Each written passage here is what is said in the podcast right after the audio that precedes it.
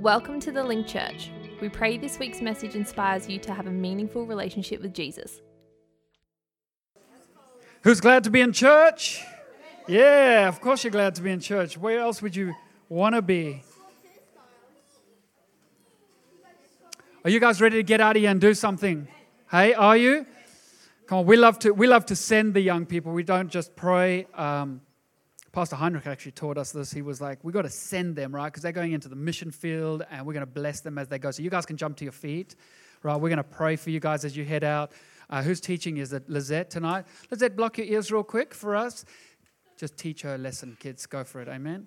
So we just prayed blessing over you as well, Lizette. So, Father, we just want to lift up this mighty army to you. And as we send them this evening, we send them to receive and to learn and to grow and to do something with their lives that would matter all the days that they are on this planet, that they would make a difference. We ask that you would bless them. We ask that you would bless Lizette, every kids' church member, and that they would go from strength to strength. In Jesus' name we pray. And if you're in agreement, you can say amen.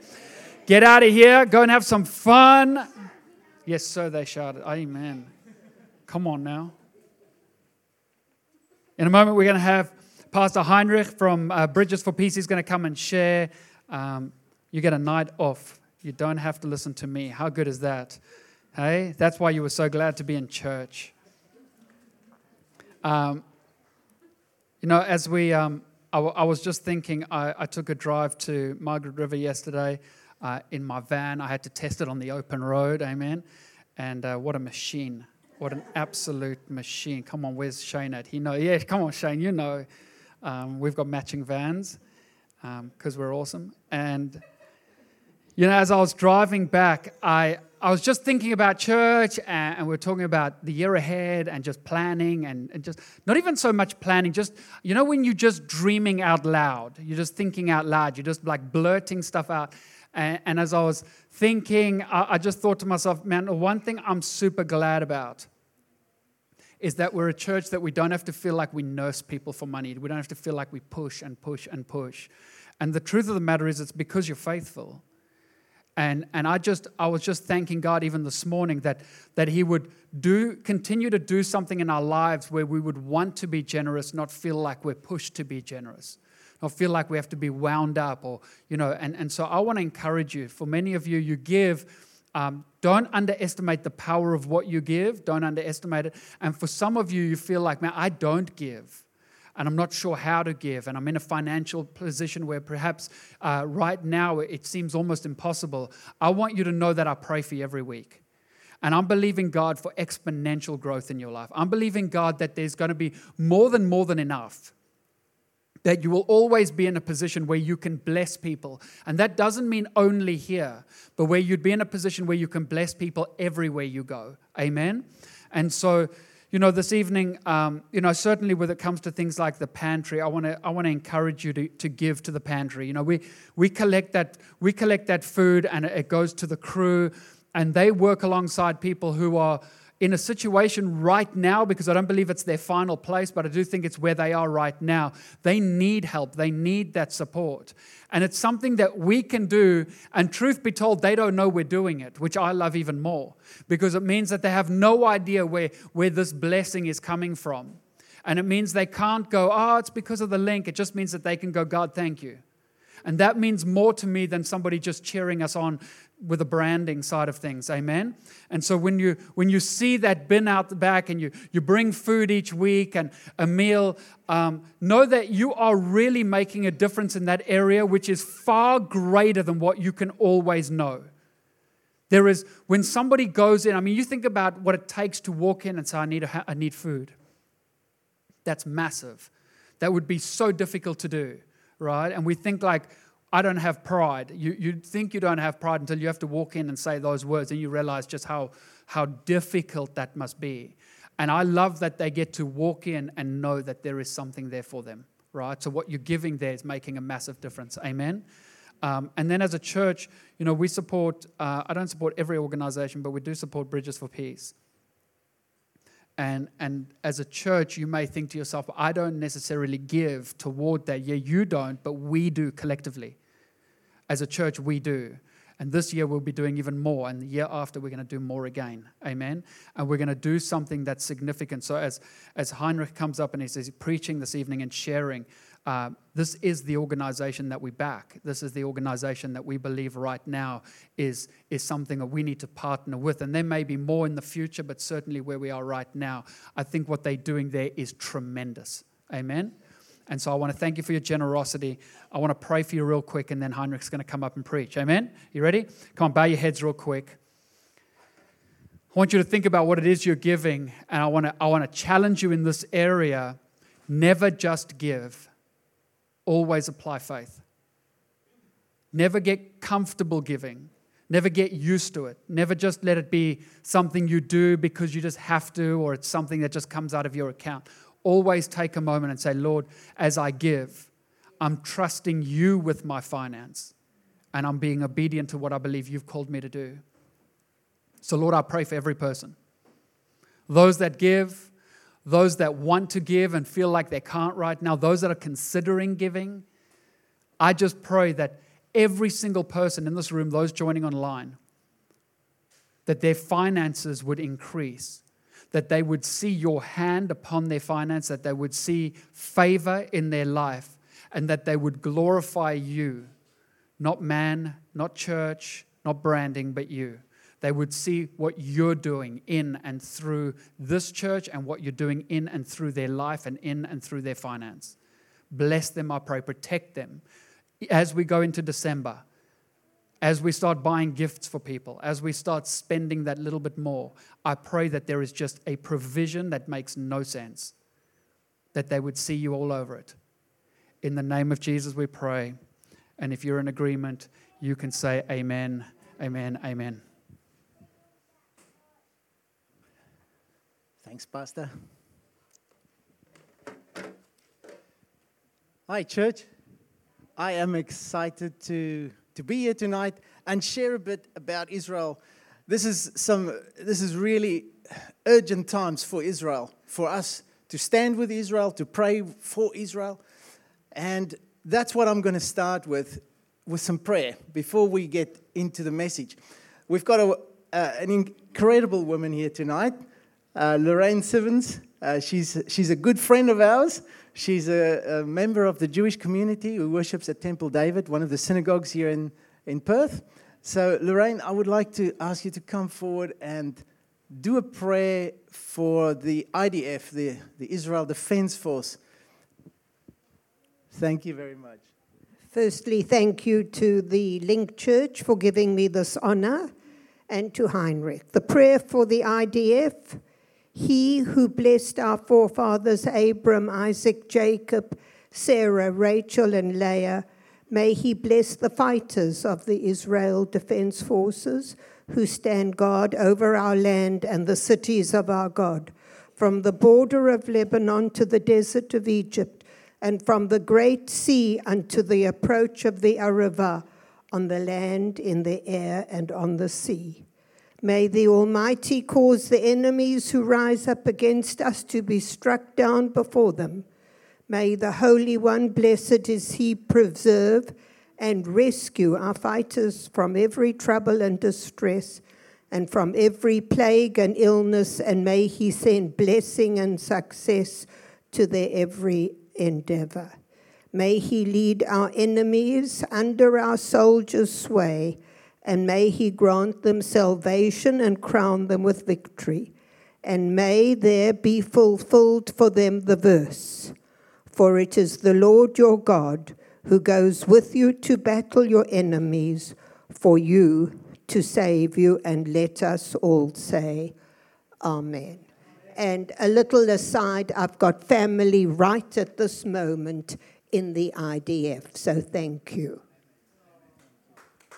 Thank you very much, Lorraine.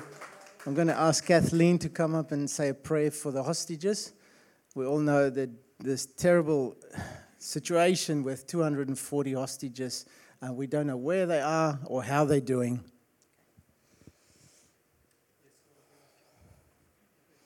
Father God, you said, Yeshua HaMashiach, that we should pray and say, Our Father, our Father God that is in heaven We are so dependent on you, Father God, for these 244 hostages, at least 30 children. We are desperate. You say that if we call upon your name in times of threat, in times of urgency, that you will help us out, that you will save these hostages. We know that they will be safe and that they are safe in your hand. We know that you have given the angels guard over them and that you, your angels themselves will go and minister to them. That you will take food, water, everything that they need, oxygen, um, comfort. You say that we should comfort our people, and we know that you will send those angels to comfort them. We pray, Lord, that through your mighty, mighty word, that you will speak through the mouths of these people that are being kept hostage, that they will be able to speak the oracles of God in extremely difficult times, that they will call on your name and that they will know that they are heard, that you will manifest yourself through dreams and visions into these uh, Hamas soldiers' minds and bodies, that they will see you, that they will hear you, that the glory of God will come upon them, and that they will fall in fear, and that these people who are hostages will walk in love and in peace. I pray, Father God, that you will just manifest your glory in that situation. We know that the situation is in your hands and that you've got it. We know that you are in control. We are humbled and we can just bow our knee and say, Father God, for every one of those hostages, every child, every young woman, every older woman, every man, every older man, we pray for every single person that those people, those 30 children, Lord, that you will make sure that they will be delivered. We call on your name, Lord. We pray for every single person. And we know that when we pray this, we pray it in total, total dependence on you. So, Father God, thank you so much for your protection and that you will do a miracle and that your name will be glorified around the world. When this victory comes for Israel, this true victory of Hamas being destroyed, that those, those every one of those hostages will be delivered and that mighty testimonies will come from that to glorify the God of Israel. Amen. Thank you. Thank you, Kathleen. Yeah, it's, I don't think we realize how tough thing, uh, things are in Israel. It's, it has, this war has disrupted everybody's life in Israel. A lot of people can't run their businesses, they can't go to work, they've been called up to fight. Uh, it, it is a very difficult situation for all of them. Um, so, if you would like to support people in Israel, Bridges for Peace is, is a platform where you, through which you can do that. You can just go to online um, bridgesforpeace.com.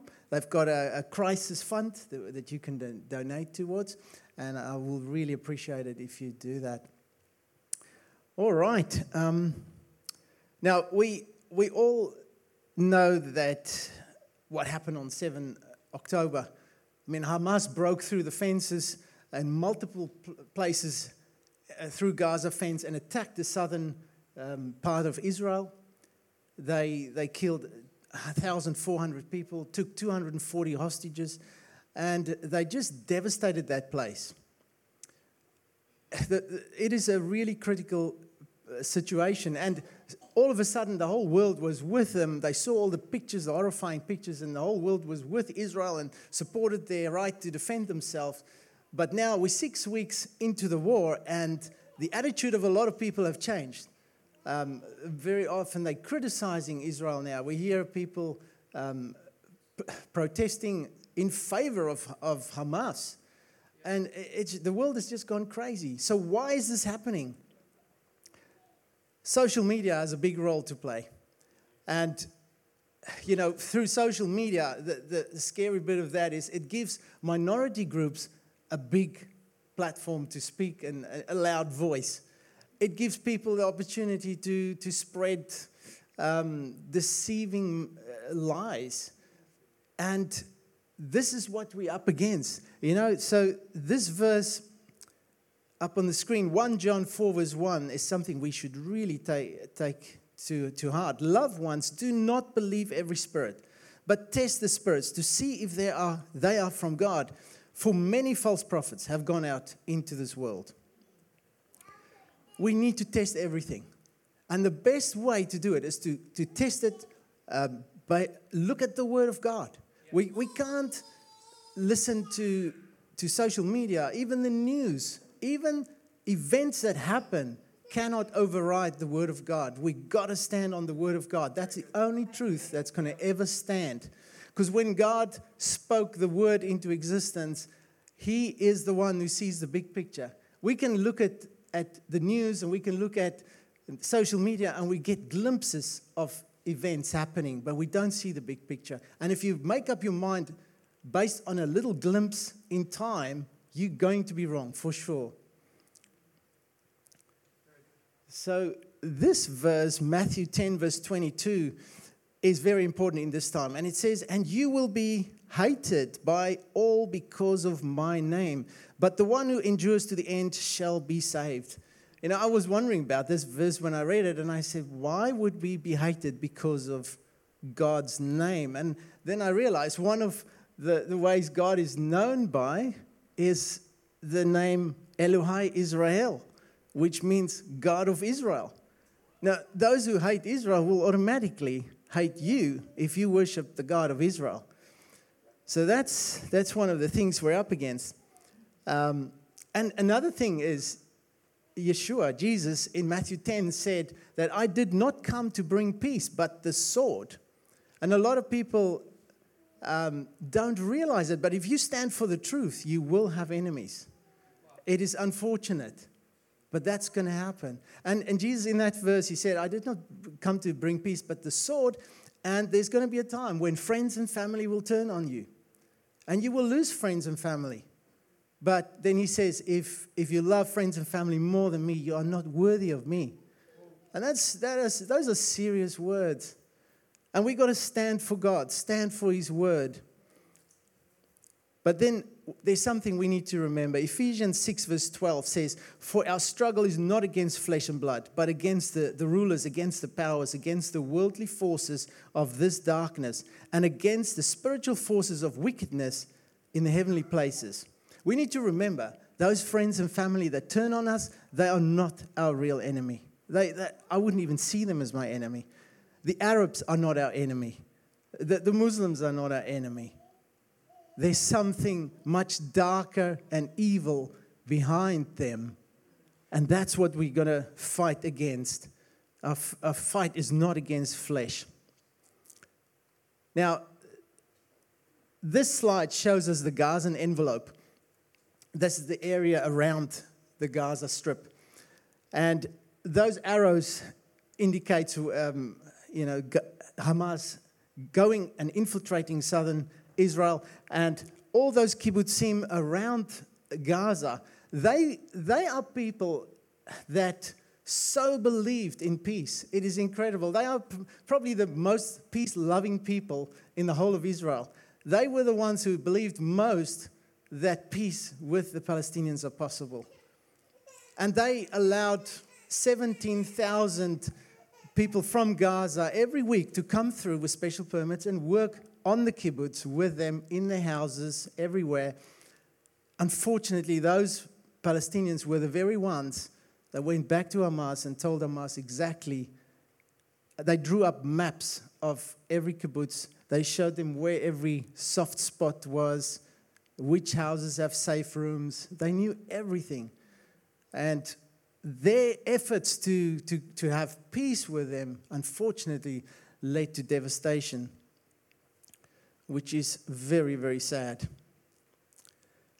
So, which side do we take? This is a, this is a question. Some people say uh, we don't take sides. And by the way, I'm going to go through a lot of uh, arguments and questions that people might throw at you uh, regarding this war that uh, you might uh, come across and, and you might have to answer those questions. So, do we, do we take sides? I, have I've heard Christians say, oh, I don't take sides because you know, you can't say which one's right and which one's wrong. But is this even a relevant question? Because Romans 11 17 says, But if some, some of the branches were broken off, this is Rabbi Shaul, um, Paul, the apostle, that wrote this. And you, although a wild olive shoot, were grafted in among the others. Now remember, the olive tree is Israel. the others that he's talking about are the Jewish people. And then he said, And now share in the nourishing sh- root of the olive tree. Do not be arrogant towards the branches, which are the Jews.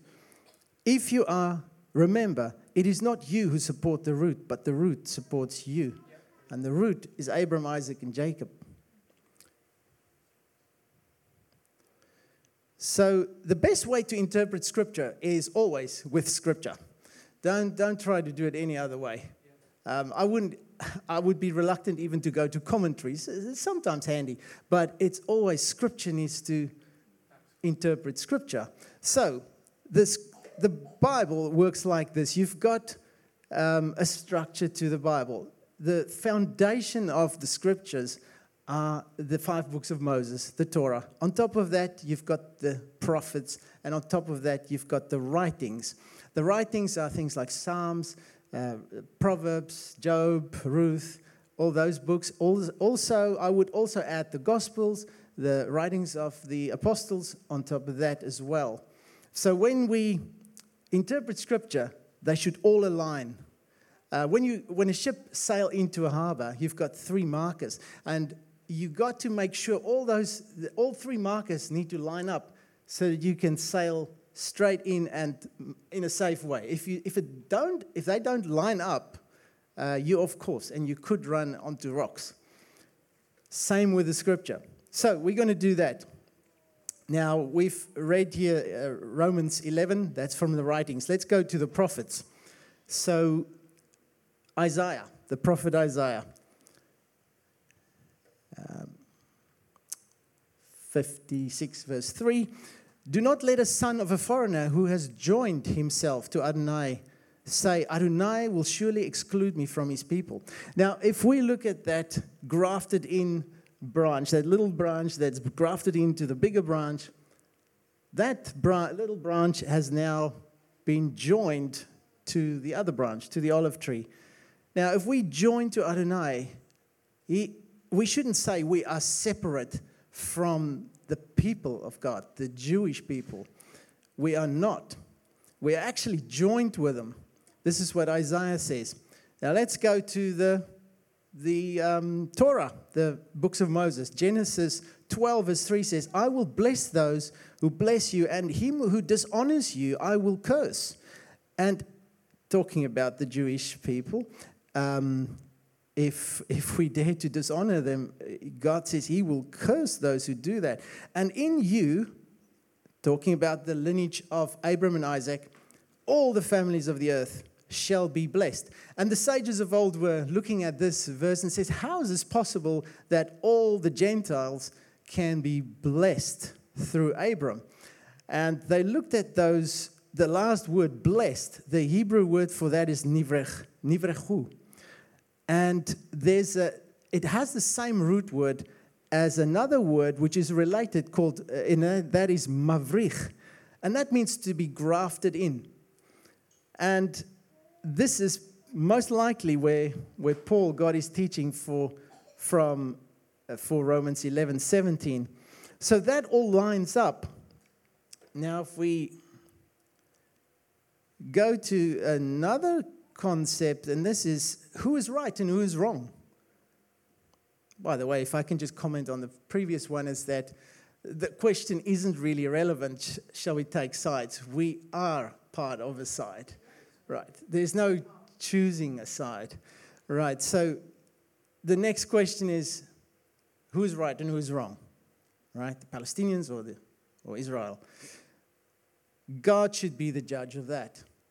Um, we don't, we don't qualify to judge. So, Joel 3, this is the prophet, um, says, I will gather all the nations and bring them down to the valley of Jehoshaphat. Jehoshaphat means God will judge. Uh, there I will put them on trial for what they have what they did to my inheritance my people Israel because they scattered my people among the nations and divided up my land so he's going to judge them based on two things first is how they treated his people Israel. And it is clear there it's about Israel. And then the second one is how they divided the land. Very interesting. So let's go to the writings, and I'll just tell you about Matthew 25, verse 34 to 40. Um, uh, Jesus tells a story about the king coming at the end of times, sitting on his throne and gathering all the nations around him. And then he's going to um, separate them like a, like a shepherd separate his flock. And he's going to put the sheep on his right hand and the goats on his left hand. And then he's going to say to the ones on his right hand, You blessed of God, come and inherit the kingdom of God, which has been prepared for you. Because I was hungry and you fed me. I was thirsty and you gave me something to drink. I was naked and you clothed me. I was sick and you cared for me. I was a stranger and you took me in, and I was in jail and you come and visit me. And then they're going to ask, But when did we do all these things? And the king will answer them, If you did it to the least of these, my brethren. Now you can imagine Jesus sitting there pointing at those around him. He's sitting there in Israel. He's surrounded by Jews, right? So he says, If you, if you did it to the least of these, my brethren, the, the word, the Greek word for brethren there is Adelphos, which means blood brother from the same mother. So he's talking about Jews. And that lines up with the prophet Joel 3, verse 2, where it says, My people, Israel. And that can be um, lined up with Genesis 12, verse 3, that says, I will bless those who bless your, your descendants, and bless Israel, and curse those who curse Israel. So the word curse Israel is more like dishonor them. It's not really like somebody swears at them. Um, right. So the second thing that God is going to judge us by is how we divide his land. So Genesis 15, verse 18 says, On that day, Adonai cut a covenant with Abram, saying, I give this land to your seed. From the river of Egypt to the great river Euphrates River. So let's have a look at the map to show you what the promised land looked like that he spoke to when he spoke to Abram. That is the promised land. It's, it's quite big. We can all go and live there, much bigger than the current Israel. So, what happened? Um, let's go back into history, and we're going to go back to 1914. Um, over here, the Ottoman Empire was in charge of the current Israel. And in October 1917, the Australian Light Horse Brigade um, helped to liberate Israel. First, this was the Light Horse Brigade. This is in Beersheba. So the Light Horse Brigade charged into Beersheba, they liberated Beersheba, and after that, the Ottoman Empire pretty much crumbled, and they were able to liberate the whole Israel. So there I am in Beersheba, very proud to be Australian, and, and it, was a, it was a great moment there. So after the, this First World War, um, the whole Palestine area, by the way, Palestine is not the real name. It's obviously Israel. Why is it called Palestine? Because the Romans, in the year 132 after the Great Revolt, they discharged all the Israelis from Jerusalem and and they called they changed the name of Jerusalem to Aelia Capitolina and they changed the name of, of Israel to Philistia named after the Philistines which were their enemies by the way, the Philistines don't exist anymore, so the Palestinians, Palestinians are not Philistines, right? Just to get that clear. They are Arabs. So, um, yeah, so the British, that area was under British mandate, British control. So when they said that area, eh, they're going to put that aside as a Jew, Jewish homeland, and the enemy came and said, divide, divide the land. And they did. So they drew a line along the river and said, let's give the biggest part to the Arabs and the smallest part to the Jews. Surely the Arabs should be happy now. But no, they, they were not happy. And the enemy came and said, Divide my land. And again, they, um, divided from there, they, they div- came up with this plan. This is the um, UN partition plan of 1947. So that was just the year before the British mandate would be running out. So they, they said the orange part should be the, the um, Jewish state, and the, the yellow bit should be the Palestinian state, just to keep everybody happy. Well, the Palestinians immediately rejected the plan and said, no way, there's no way they're going to live with Jews in the same area. They don't want to live in next to a Jewish state. It's not on. They wanted all of it or nothing. And the, the, Jews all, the Jews were actually happy with that. They actually agreed to it. Although it's a bad deal for them, they couldn't even get Jerusalem, which is in the middle of the Palestinian area there. So this never came to fruition. Now, you've probably seen this on, on fake news or, you know, or social media somewhere, but this is really fake news. They come up with this idea of, they said, the green bit is, that was the original Palestine, that's where all the Palestinians lived. And then in 1947, the UN um, and the Jews, they always add the Jews, but the Jews had nothing to do with that plan. So they said the Jews pushed them into the green area, and then after the War of Independence, the Jews pushed them further into a smaller green area, and then currently there's even less space. So you can see how they are systematically committing genocide there, right? So let's look at the numbers of Palestinians, and you tell me if that is genocide. Over there in 1947, actually, actually 48, just before the War of Independence, there were 660,000 Palestinians living in that whole bit of Israel. And the, the, all the Arabs around them said to the Arabs in Israel to get out of there. They said to them, We're going we're gonna attack Israel the minute they declare an uh, independent state. Um, we don't want the Jewish state there. We're going to annihilate them. We're going to push them into the sea. Uh, get out of there for your own safety. So a lot of them did. And just before the war broke out, the War of Independence in 1948, there were only 156,000 Palestinians left, which is 10,000 more than what uh, the population of Rockingham. So, not a lot. And then they said the population dwindled. Actually, today, over there, the population of Palestinians is 5.3 million. So they are flourishing in Israel, and they've got a good deal, and they know it. Uh, the Arabs in Israel live much better than any Arab state around, around Israel. So, this is what really happened in 1948. The minute they declared a state of independence, uh, Israel state, uh, Jewish state, five nations attack Israel you had Egypt was a big instigator. They attacked them from the south. Jordan, Syria, Lebanon, and then also Iraq. And you can see how they pushed them in almost to the sea. They were limited to that stretch just along the coast. And then they started to fight back. And over nine months, they were able to push them back and take control over all that land except um, Judea and Samaria the world called that West Bank. That is really the biblical Judea and Samaria. And then Gaza. Uh, Judea and Samaria was, was under the control of Jordan then. Um, so you can see they, it's still a very strategic spot. That is very mountainous, that's high ground. And then Gaza was under Egyptian control.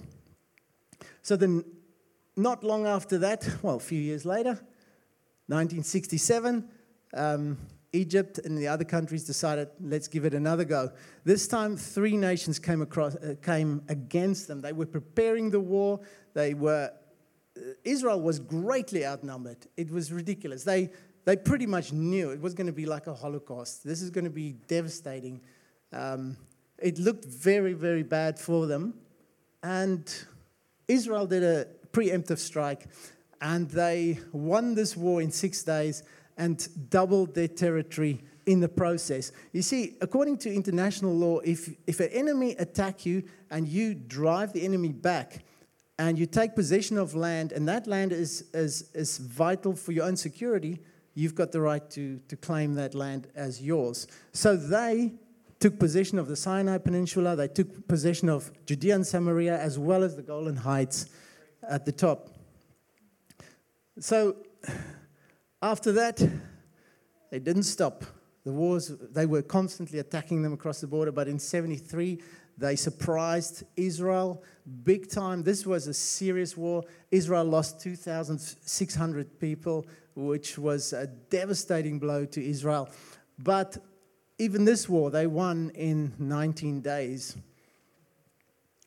Then, this is the current state of affairs. We've got that, that's Judea and Samaria. That green line is um, what the world called the West Bank line or the, the, the partition line. And there are three parts to, to that. So um, there's the, the dark brown is A. Uh, it's divided in A, B, and C. So A is under the Palestinian Authority control. The, the other, the light brown, is part B. That's under both Israel and Palestinian Authority control. And then the blue bit is all Israel, Israel control. So why can't, this is another question we get, why, why can't a two state solution work? I mean, it's, it's simple. Just give them both land and they all be happy. It doesn't work like that. They've already offered the Palestinians a two state solution five times, and five times they've rejected it. It's why they still come with the same plan. It's, and we know what the answer is going to be. They're going to reject it again there is, they don't want to live next to a, a Jewish state. The other reason, from Israel's point of view, why can't, why isn't, is it not a good idea for them? This is the, the range of short term rockets, that red bit. The yellow is the uh, sort of medium range rockets range. And you can see if they occupy that uh, area of Samaria and Judea, they can pretty much shoot rockets anywhere in Israel it will make Israel indefensible. Not a good idea at all. Now, I just want to show you this one because this is the um, Muslim land, the, the red bit. And Israel is sort of smack bang in the middle. And it must be like a thorn in the flesh for a lot of Arabs, um, a lot of Muslims. Actually, those are not all Arabs, right? This is the Muslim land. This is the um, Arabs around them, still a large area. So it's not really about that they need land as such, but the, the thing is, because the Ottoman Empire occupied that area and they were Muslim, the Muslims believe if, you, if they occupy a land, that land must always be Muslim land. So they cannot accept Israel living there. It's, it doesn't work for them. Now, I want to show you this uh, photo because very often we hear, but you know, the war is against Hamas, and the poor innocent civilians are suffering, and uh, Israel is killing civilians, and you know, um, and we feel so sorry for them, and we should. But I just want to show you this photo. This photo is at Kfar Aza. Uh, it's a kibbutz three kilometers away from the Gaza border on the northeastern side of Gaza if you look at this, this is a photo taken on 7 October by one of the Palestinian photographers. How many Hamas soldiers do you see breaking through the fence, entering the kibbutz there? Not one. Those are all innocent civilians partaking in, and they, they went in there with the goal to murder, steal, rape, and destroy. They killed 70 people in that kibbutz. They took how many? 17 hostages there. And they burned everything they could. See, Hamas, the Hamas soldiers went first. They shot the, the, the guards, and then these guys came through and just destroy everything. Um, yeah, why do they do that? Why would innocent civilians, what we think could be innocent people, do things like that? We, we need to understand where they come from. They, they don't grow up like we do. From kindergarten, they are, are taught that to die for Allah and Palestine is the greatest goal in, in life. They, they even, you know, the kids in kindergarten play this martyr game where the little girls carry this doll on a little stretcher and um, she, the doll is dead. And they praise this doll because the, the doll is, is the martyr, and the martyr is Allah's beloved. And that is how they brainwash. And they know if they die for the sake of Palestine, they go straight to heaven. That's what they taught. And 80 of their family members go to heaven as well. So they become their family's uh, savior. Yeah. So let's look at the enemies of Israel. Who's really behind all this? So the PA is the Palestinian Authority. Um, that is the, the governing body of, of Palestine. Um, so at the moment, um, in the Judea and Samaria, that area, we've got Fatah as the ruling party. They, they also, they, their uh, military wing is called Al Aqsa Martyrs Brigade. So you can see the martyr idea coming through there as well. And a lot of people believe Fatah is more moderate than Hamas. They are probably not as cruel as Hamas, but they still want to kill Jews, and they do. And then we've got smaller uh, groups there Nablus Brigade, Qassam Brigade, Popular Front, Lions Den, Al Quds Brigade. And then we've got Hamas in Gaza, who was in control of Gaza uh, Hezbollah in Lebanon, and we've got the Houthis in Yemen, and then we've got Iran. So then we've got some other enemies, and this is very sad.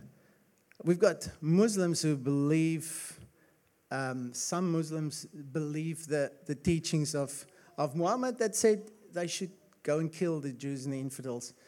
And then we've got Christians, and this is even worse evangelical Christians that go out and try to evangelize Jews and because they don't get a welcoming uh, and uh, you know a great welcoming there, they, they go and you see videos on YouTube uh, of how they blame the Jews of how stubborn they are. They don't want to accept the gospel, and that is just anti-Semitic. It's just, and, and the, the thing is, people who are anti-Semitic use those videos to prove their point.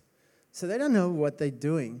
Then there's um, Christians that believe in replacement theology, and that is really something evil.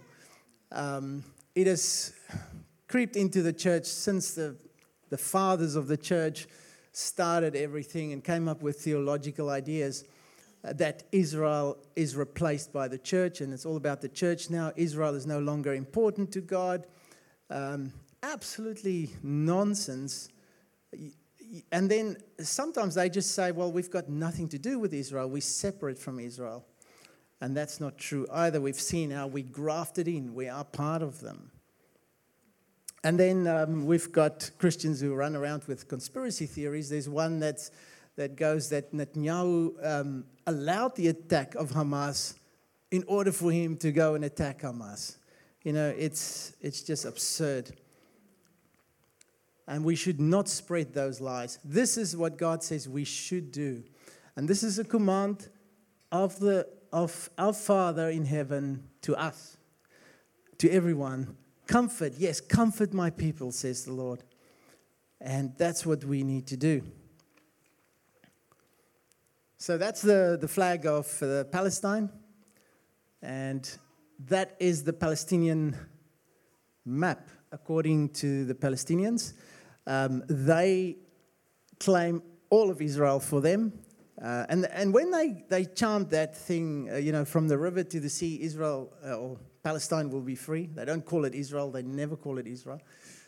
They mean that that whole land, from the north to the south, from the river to the sea, from the Jordan to the Mediterranean, will be free of Jews so they can live there and claim it all for them. So it is not an innocent little um, what do you call it, chant. Yeah. Who knows whose flag that is? That is Hamas, actually. So um, these are the leaders of Hamas. Yeah, they look quite happy, but especially the guy in the middle, because he, he lives in Qatar in his palace. And then Khaled Mashal, he is also in Qatar. Qatar supports Hamas 100%. Uh, that's why I don't want to fly Qatar ever again. Uh, Yahya Sinwar, he's in Gaza. He's worth about uh, two to three million US dollars. Uh, Ishmael Haniyeh and Khaled Mashal, they are both worth uh, about four to five billion dollars. To put it in perspective, uh, President Trump is only worth 2.5 billion. So these guys are so, so rich. And I just want to show you this is the son of Ishmael Haniyeh in his, in his home, probably uh, in Qatar. They are thick with money. Um, and where do they get their money from? From Australia, from America, from England. Australia is giving uh, 32 million dollars in the next financial in this financial year to them. Um, England's giving 30, 38 million dollars. America's giving 600 million to uh, to the Palestinians, and then you've got the UN and the European Union and all the other countries as well. They just pouring money into them. Um, no matter they, no wonder they can do what they can do and build tunnels going 80 meters down. It's just crazy. So, and they don't care about the poor Palestinians who's suffering, who's living under the bread line. They've said uh, the other day, um, well, it's a while back, a few weeks ago, with an interview, uh, one of the leaders of, of Hamas said, well, the, the Gazans are not our problem. That's, that's the responsibility of the UN. We're not taking care of them. That flag is Hezbollah. In Hezbollah's up north in Lebanon. Um, oh, that's the uh, the Hamas. That's that flag. Uh, that scribble means Islamic Resistance Movement. And these are the leaders of Hezbollah, um, Hassan Nasrallah and Sheikh Naim Qassem. And then um, we've got the Houthis in Yemen, and that's what that's their flag. It's just the writing there, and that's what it means. Allah's great, death to America, death to Israel, a curse upon the Jews, victory to Islam. And this is their leader, Abdul Malik al Houthi. And that's where um, Yemen is, uh, south of Saudi Arabia. And these guys have killed 400,000 of their own people. Nobody cared about that. There was no rallies, nothing. World didn't speak up because the Jews were not involved. Um, these guys are shooting ballistic missiles that they get from Iran. Ballistic missiles are very potent. They shoot them from, from the ground up into space and down to their target. This is Iran, and there's their leaders. But we know behind these leaders, and they are probably the top leaders and instigators, and behind this, we've got the dark forces, the evil forces in in the air. So what's going to happen to the to the enemies of Israel? Um, this verse says, Moreover, in that day I will make Jerusalem a massive stone for all the people. All who try to lift it will be cut to pieces. Nevertheless, all the nations of the earth will be gathered together against her.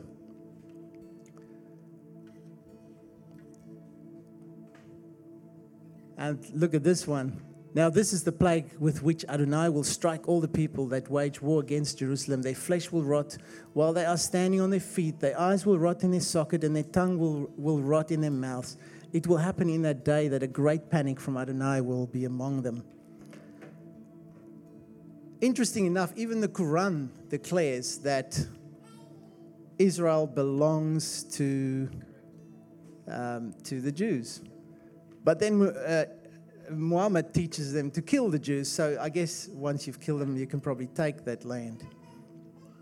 Now, um, I'm just going to go to the next one. Um, I'm gonna, yeah, this is an important one. A lot of people say, yeah, but the Jews don't even live according to God's word. They don't even, they're not even righteous. But look at what the word of God says here.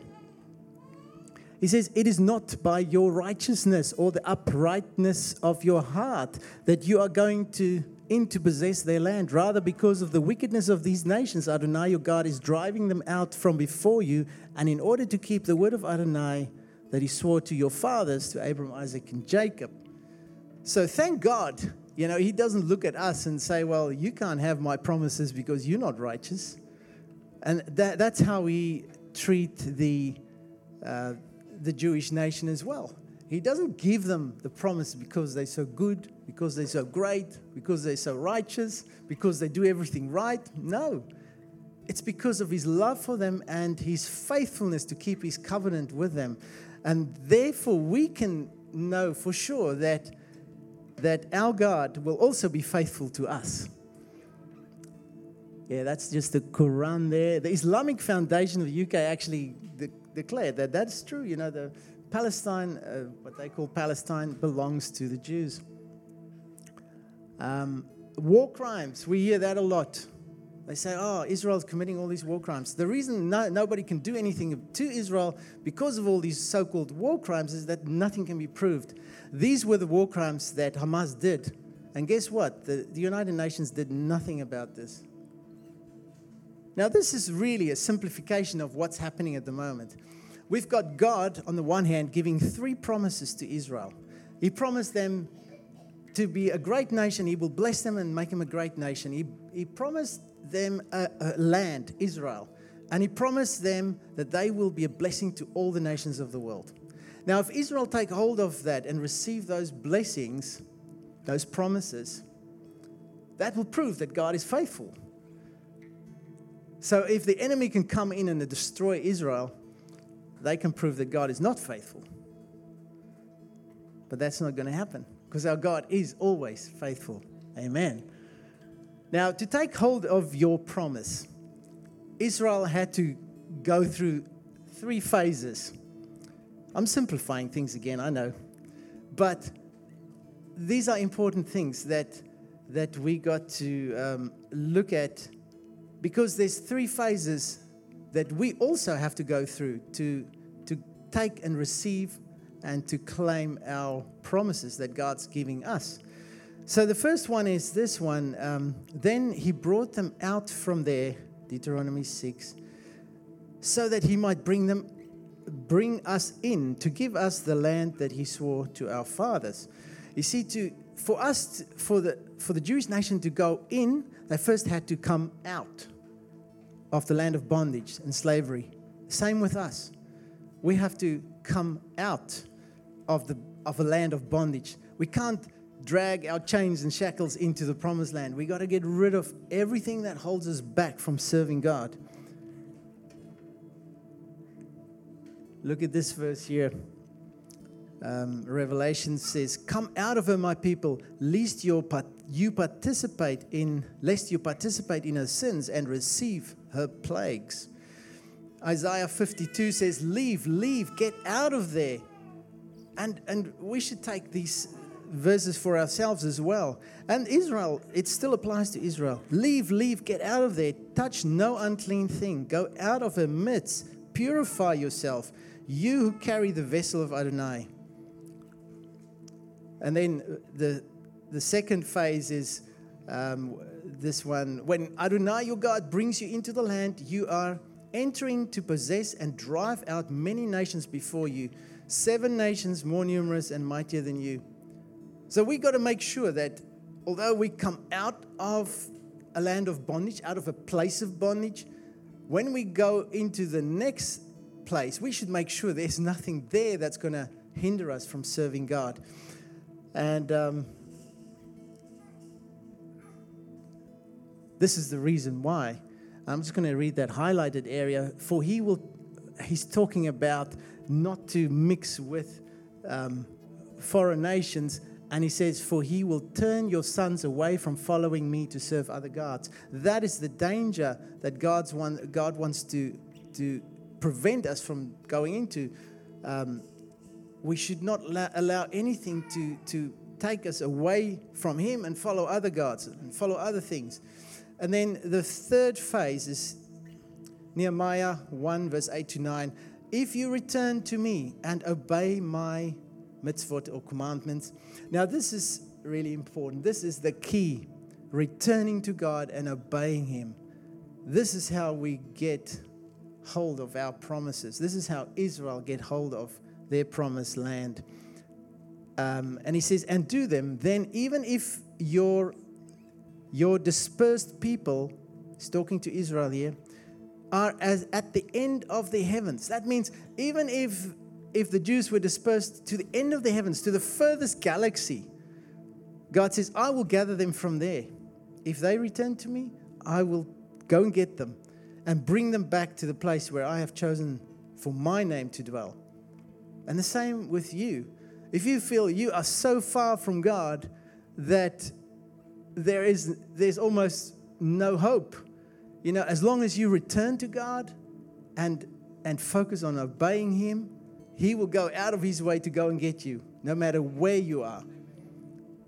Now, is there hope for Israel? Jeremiah 24, verse 7 says, Then I will give them a heart to know me. And this is beautiful promise to Israel. And then I will give them a heart to know me, for I am Adonai, and they will be my people, and I will be their God. For they will return to me with their whole heart. That's a promise from God. You know, the, uh, the, the Jewish nation has returned to, to the land. God says He promised that they will also return to Him. And with that, I'm going to conclude and say we, pray, we worship a faithful God, an all powerful God who keeps his promises to a thousand generations to those who love him and obey him. And we, because God's faithful to Israel, we can, we can know that we serve a God that's going to be faithful to us as well, we, because we are part of Israel. Amen. Thanks for being with us. We hope this message leaves you stirred to a place of action. If you made a decision to receive Jesus as your Lord and Saviour, need more resources, or want to take your next step, linkthechurch.org has everything you need. Until next time, from everyone at the Link Church, God bless.